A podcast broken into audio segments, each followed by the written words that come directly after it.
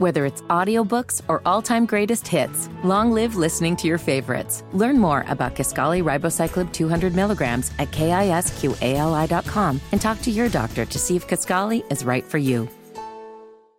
Speaking of requisite firepower, the man that we bring, uh, who always brings the fire, is our guy Sam Farber, the voice of the Charlotte Hornets, as heard right here on the flagship station of the Hornets, Sports Radio 97 WFNZ. Tip time tonight, 7. Pregame at 6 tonight for the Hornets and the Hawks. And Sam joins us on the Bodyworks Plus guest hotline. What's going on, Sam? How are you, pal? Oh, I think things are great. It's a great day here at the Hornets. Uh, we're, we're finally going to get to see this team. We're excited. In terms of the Gordon thing, we've been kind of hearing the whispers over the last couple of days. I know that you get to see him warm up a little bit sometimes over these last couple of games. What are you noticing about Gordon uh, from a wind standpoint? And I think we won't get this answer necessarily from Steve Clifford until later. But uh, what are you expecting tonight from Gordon Hayward? Well, from the wind standpoint, you know, there's there's nothing like game action. So I would anticipate, you know, him playing his full minutes and and being at, at the peak of his powers down the stretch maybe it's a game or two, but that's not, you know, really the kind of injury he had. It wasn't going to keep him off of, you know, the bike or the treadmill or things like that. So I'd expect it to be pretty good as compared to, say, if he had an ankle injury. Um, but that's it. There's just nothing that's going to replicate game minutes. So maybe it takes a game or two to to reach that level. Um, but just seeing him out there on the floor, uh, it, it's going to do my heart good. It's going to do a lot of Hornets fans a lot of good to see this team back together for the first time. Sam Wes Bryan here. What did you make of Coach Clifford's post game comments the other night, and what is your view of everything that's transpired along the last, I guess, 36, 48 hours, whatever you want to say?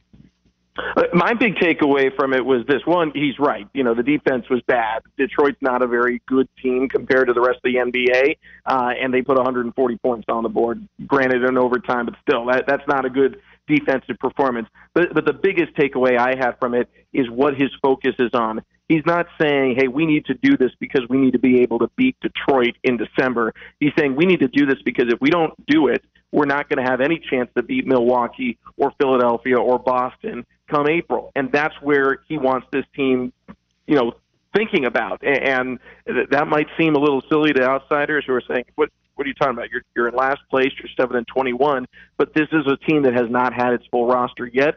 Still won't tonight, but it's going to be a heck of a lot closer than it has been all season long. And you want these guys thinking in that context because the second you stop doing it, then then it's probably over.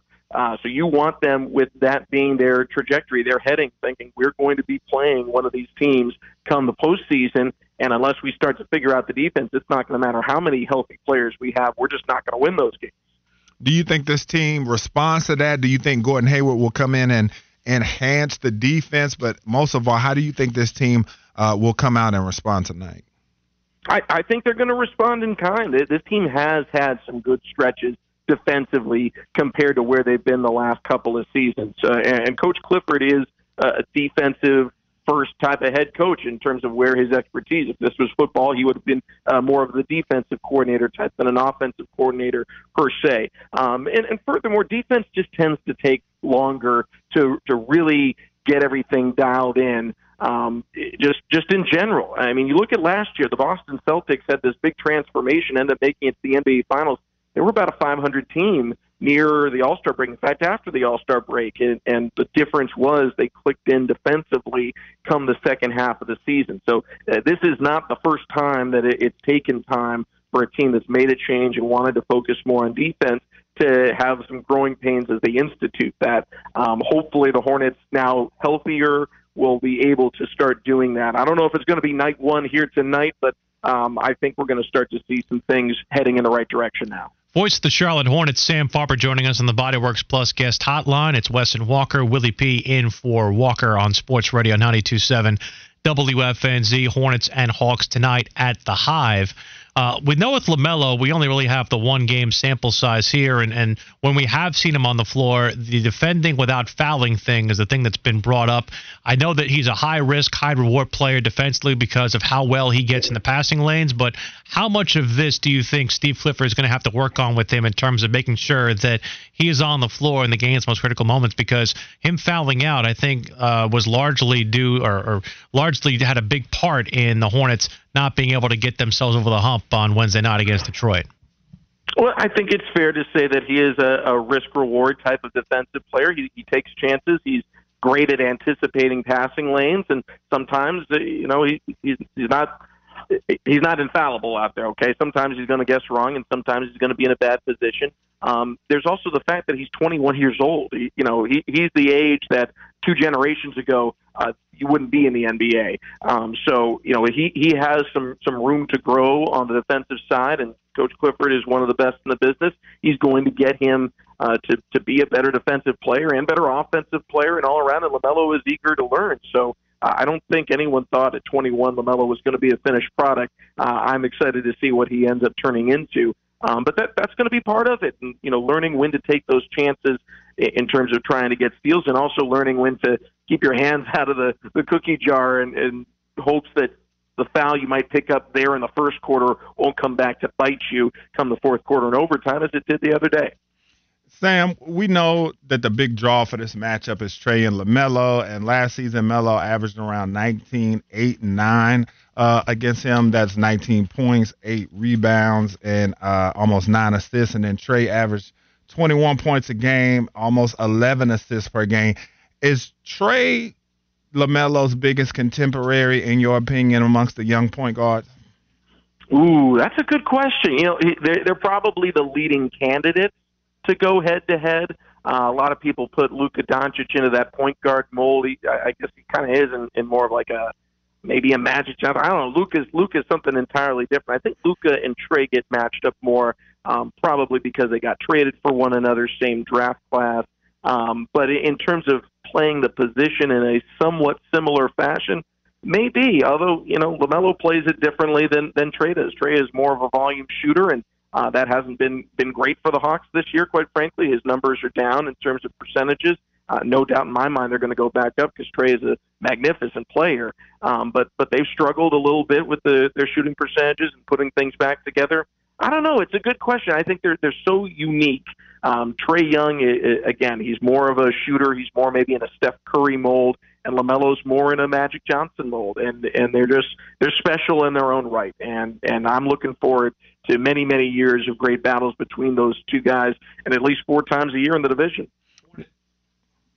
Hornets as close to whole as they've been uh, with this return of Gordon Hayward. I saw a practice uh, set of photos yesterday. Saw Cody Martin in uniform, which is a good sign for the Hornets as well. Uh, Sam, what are you hearing about timetables on both Cody and DSJ as uh, we hope to see the Hornets at completely full strength here really soon?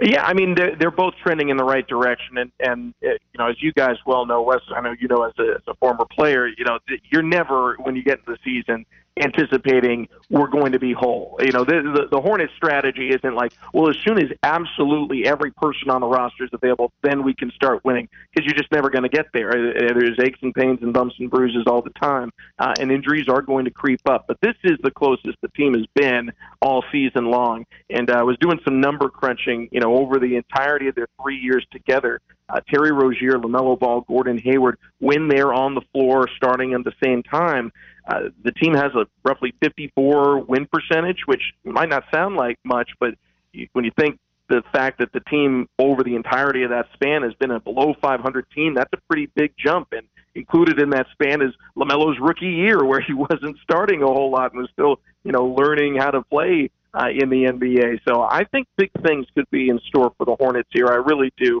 I know it's been a disappointing start. No one thought the Hornets were going to begin seven and 21 and, and I understand based off the record why some fans uh, might be panicking a little bit. But there's a lot of season left in front of this team, and we're finally going to get a chance to see what they've got. So I think the rest of this month is going to be a big uh, evaluation period for the Hornets, for the front office, uh, to see exactly what we've got. Sam Farber will talk to you this evening when we have the pregame show with Kyle and T Bone, and I'll talk to you after the contest and hopefully after a Hornet win. That's right. We've got three mandatory uh, conversations today. Wes, you and I will talk on the phone some point later today so I can get my quota with everybody. All good stuff, man. Appreciate you. Appreciate you guys. Looking forward to it.